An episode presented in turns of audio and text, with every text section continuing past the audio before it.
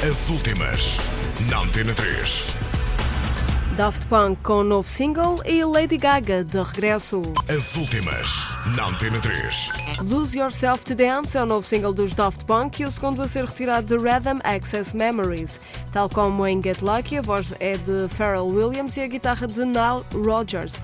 A versão do single foi encurtada para 4 minutos. Rhythm Access Memories é o quarto álbum de originais da dupla francesa. As últimas, na Antena 3.